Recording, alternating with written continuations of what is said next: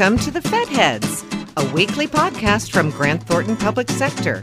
Join the Fed Heads, Robert Shea and Francis Rose, each week to talk about the arcana of government management and the people who are working hard every day to improve it. Welcome to a new episode of Fed Heads. I'm Francis Rose. And I'm Robert Shea. Because we're in season two, year two of Fed Heads, we're coming back around to topics and exploring the growth, change, trends that we see in topics that we've looked at before. Only the rich ones that are worthy of it. Okay, fair point. That's that's a fair point. And Uh, only the guests who really deserve uh, another bite at the apple. all right, and and you're being very selective, and I have to give you credit because I just show up, and you and your colleagues, uh, particularly Adam Hughes, choose the guests and choose the topics, and I just come in and plug everything together and say stuff, and you really do all the heavy lifting. So good on you. I think you understate it, but this is not about you or us, it's about them. And them today is uh, Marc Pearl, the president and CEO of the Homeland Security and Defense Business Council. Hello. Good to see you. Welcome back. It's nice to have you here Good again. Good to be back. And Tim Haynes, senior manager at Grant Thornton Public Sector. Welcome back. Nice Thank to you. see you. Happy to be here. Glad you're here. Marc, I'll start with you. Give me the kind of the overview of what you're here for and the product that you're about to let loose and what you want everybody to take away from it. We looked at, Francis, um, about five years ago, the nature of what we called the state of the Homeland Security enterprise, which wasn't even defined. Uh, when you still look today at the DHS website, Homeland Security Enterprise is defined as what's going on within DHS. And the Homeland Security Enterprise is so much more than that. It's obviously multiple federal agencies within that. We've looked at that. 51% or more of the federal budget in contracts in Homeland Security is outside of DHS. So it includes DOJ, HHS, State Department, Energy, et cetera. It also is public uh, uh, government at the local level, and it's private sector folks who bring what we call the Homeland Security industrial base uh, solutions and support to the enterprise. And so we wanted to look at that, and we wanted to look at what is the nature of the engagement models that exist between the public sector and the private sector. Um, not just talk for the sake of it, uh, but how can we, in essence, engage in greater levels of communication, and how can we do things that are within the FAR? We don't need new legislation. We don't need new regulations that would, in essence, change behavior, uh, impact on the culture. Um, things like, and we'll talk. We've talked about it the last couple of years. Risk aversion, um, and how can we get to a state of play within this thing called the Homeland Security Enterprise that will help achieve a better result and more uh, a successful mission. Tim, who's going to take something away from this? Who should learn from this to apply it to whatever they need to do to reach the goals that we just heard about? If we do our job the right way, and I think we are, industry t- should take something and government. I think Marc will get into this. The recommendations that have come out both last year and then this year's report are not focused on government needs to do this, industry needs to do this. It's a it's that sense of shared ownership within the Homeland Security enterprise and how they can tackle these more behavioral changes together. So I think there are uh, there are opportunities for both, right? I think I think that there are also tangible outcomes, so that we're not going in and saying Homeland Security has a, a culture of risk aversion. You should change that. We're going through the procurement process, and Marc will get into this more, but we're going through and saying there are really good opportunities for joint dialogue, joint exercises, so that we're not talking past one another, but we're actually engaged in getting into the core issues, these underlying themes around industry protests or how to drive innovation. So I think that everybody can take something from And that. I would I would just just briefly add, we never went into this with an idea that that as part of a five year long project, this is what we call the penultimate year. This is the fourth year of this project. That it would be making recommendations. And really, we went into it just wanting to hear from former government, from current government, and from industry executives what were the pains, what were the promises, what were the things that they were going through through this nature of the, the process that was, in essence, uh, a lesson learned, a negative, a best practice, a positive or other aspects. And what came out of last year's, which we talked about, was the nature of wait a minute, there are some recommendations that could be easily applied. And, and in fact, this year's project came out of last year's report, which on two issues that have an intersection innovation and protest that were both, in essence, identified by both sectors as issues, as I said earlier, are coming at it from a, a different definitional point, but are still pain points or promise points for both of them. And from that, as Tim is talking about, we were able to, in essence, identify some great, we think, recommendations that will lead towards cultural, behavioral changes um, that will, in essence, uh, accomplish what we're looking to. So, before we get too far into the details, you know, when we established the Department of Homeland Security, we knew it was a complex uh, undertaking, and many said it wasn't worth it. Uh, though we knew it would take a long time, can you give us your scorecard rating? Where are we now? Was it worth it? How how much closer to an integrated enterprise are we today than we were the day the department was established? Why don't you take it? Well, that's loaded. I think that we've seen incremental progress. I would say more. Uh, I, I, I, I believe that this juvenile, you know, this this 15 year old is. I know uh, what that is. You know, uh, as as I do too. Um, but the context is is that I, I do believe that there is better defined processes or a desire to see better defined processes that exist. I think that the nature of the problem that gives you that may give you mm-hmm. pause, Tim, is the context of this is still an agency that reacts. It's not doesn't have a headquarters building. So people talk to each other by memo or by conference call from various of the components.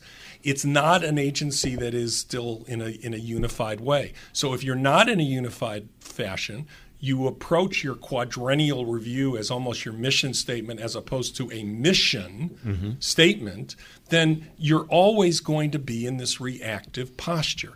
And when you're reactive, you're just in essence putting out whatever the brush fire is that's in front of you. Is it a domestic, you know, terrorist? Is it is it a counterintelligence issue? Is it a, a border issue? Is it a an aviation issue? You're always trying to react.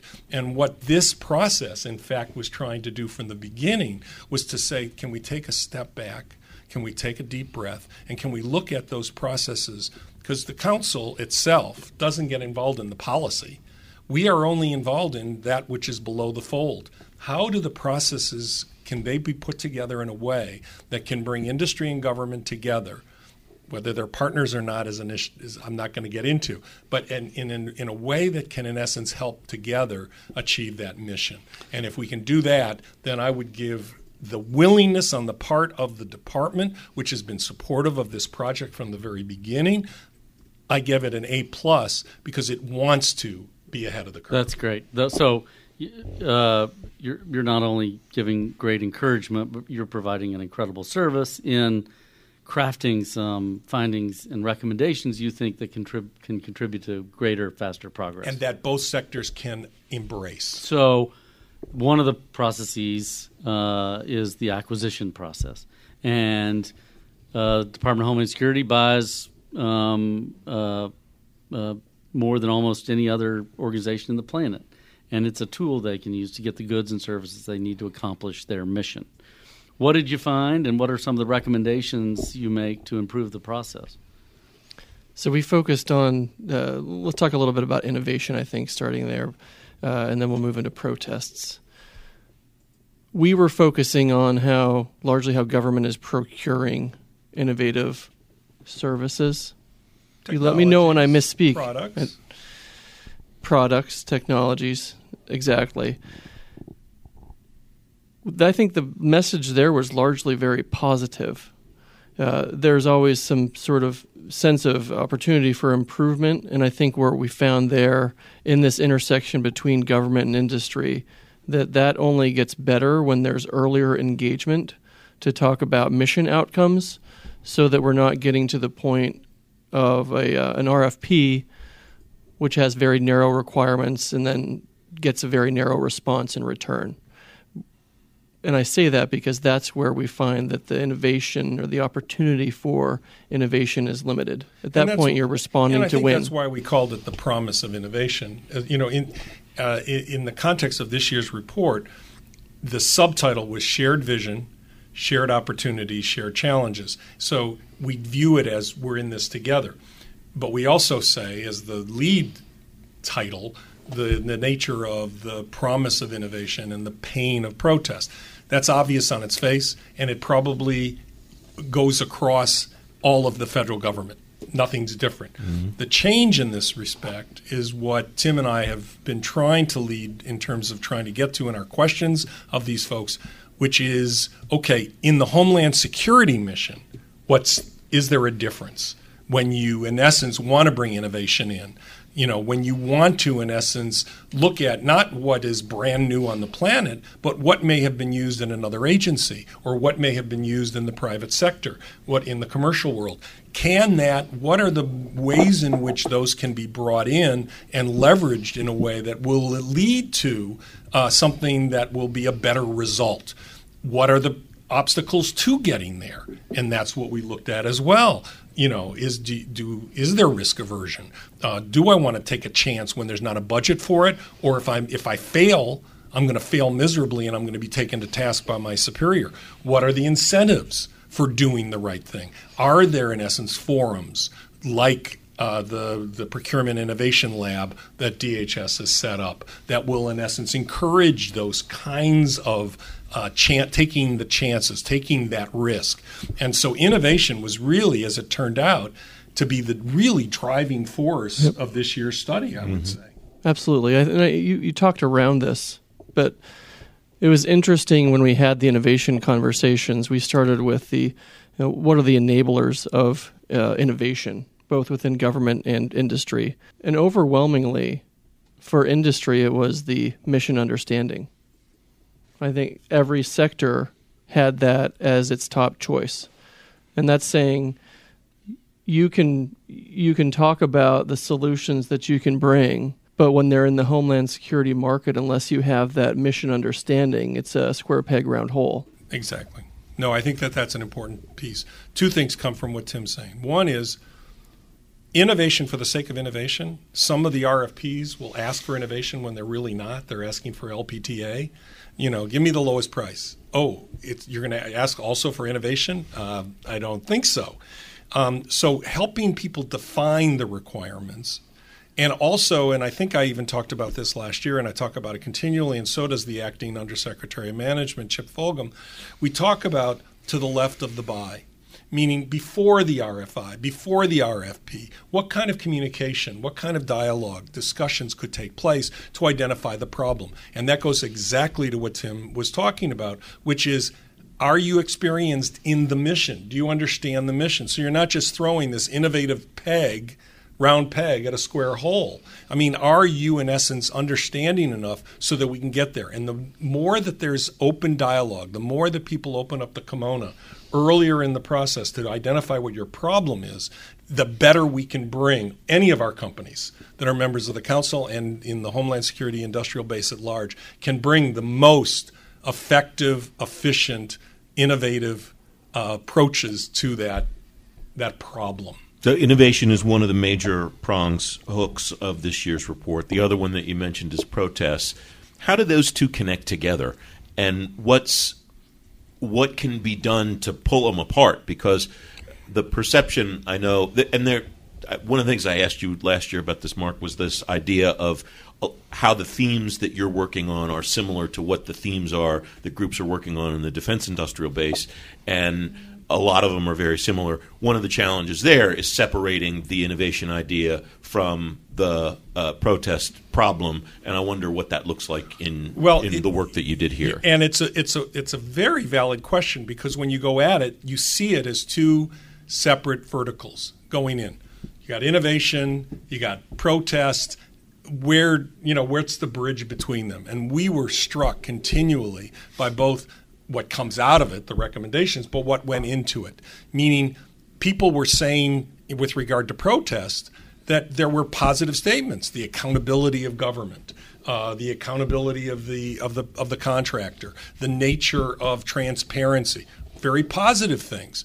Delays, the the what drove in essence what what protest happens is are you are you being articulate in what you're looking for specifically? And one of those things is obviously, in some respects, innovative approaches. And so, if you can ask for the right things, sometimes it'll be innovative, sometimes it won't, Francis. I grant you.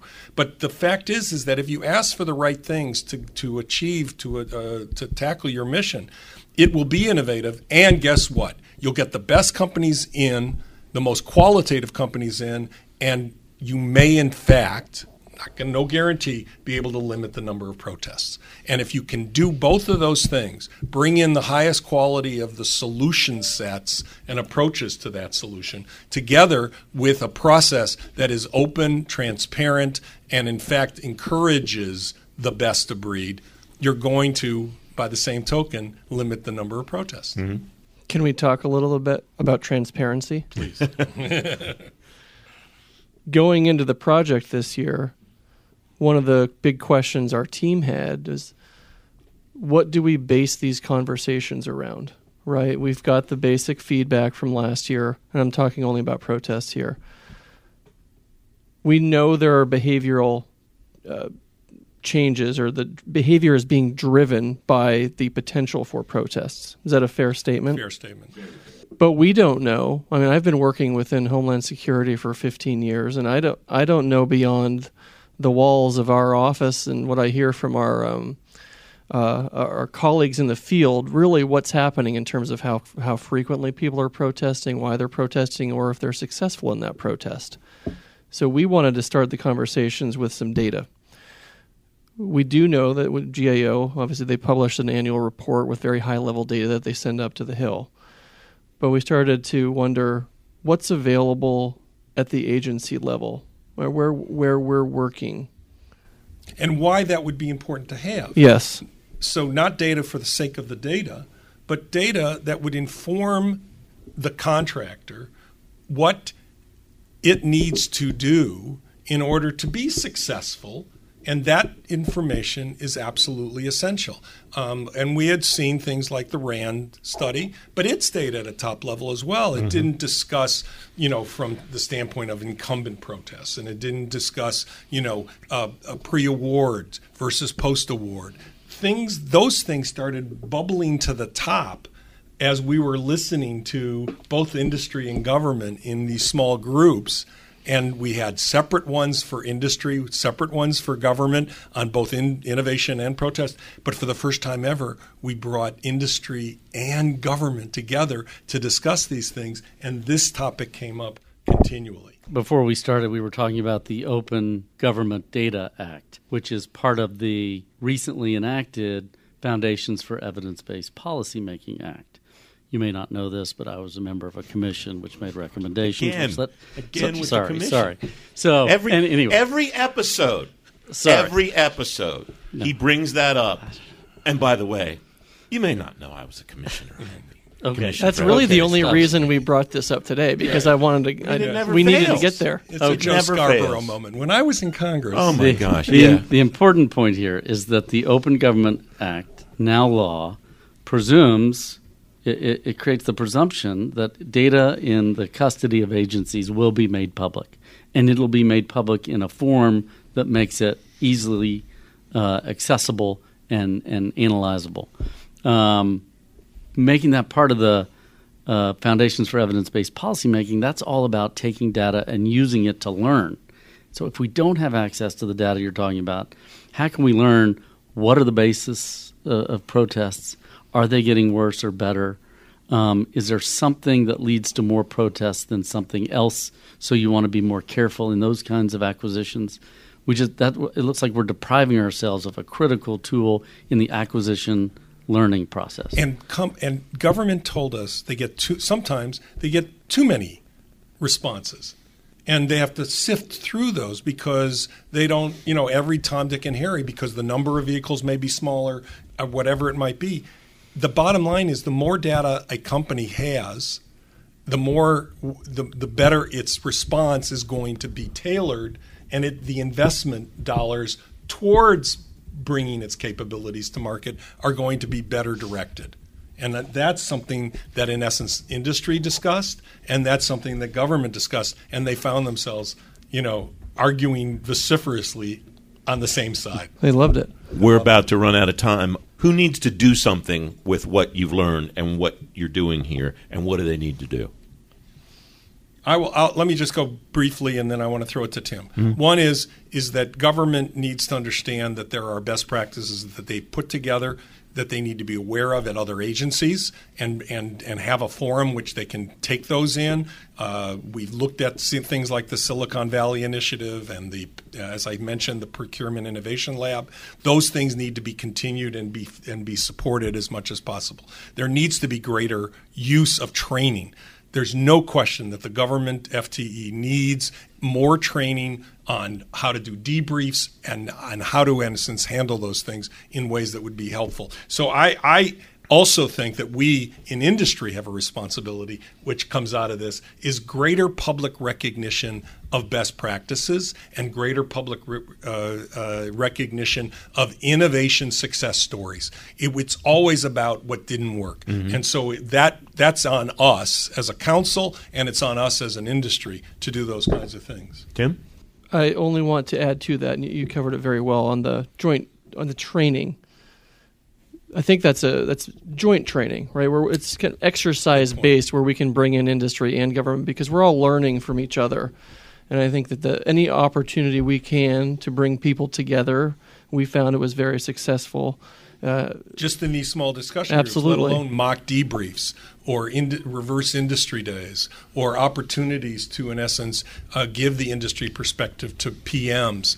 Anything that brings the two sides together in a non I'm, I'm on one side of the table, you're on the other side of the table forum will increase awareness, sensitivity, and recognition that we're in this together. two two quick ones, and I know we're close, but we've talked a, around communication a lot.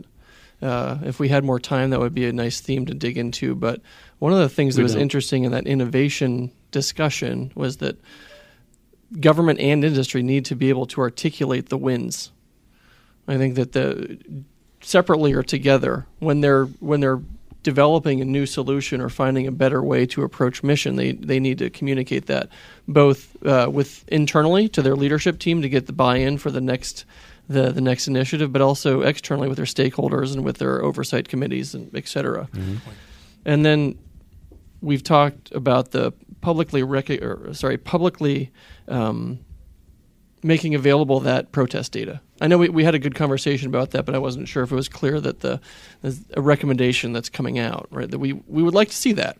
Yeah. I think that there's a lot to be learned from that on both sides, but we don't uh, until we see it.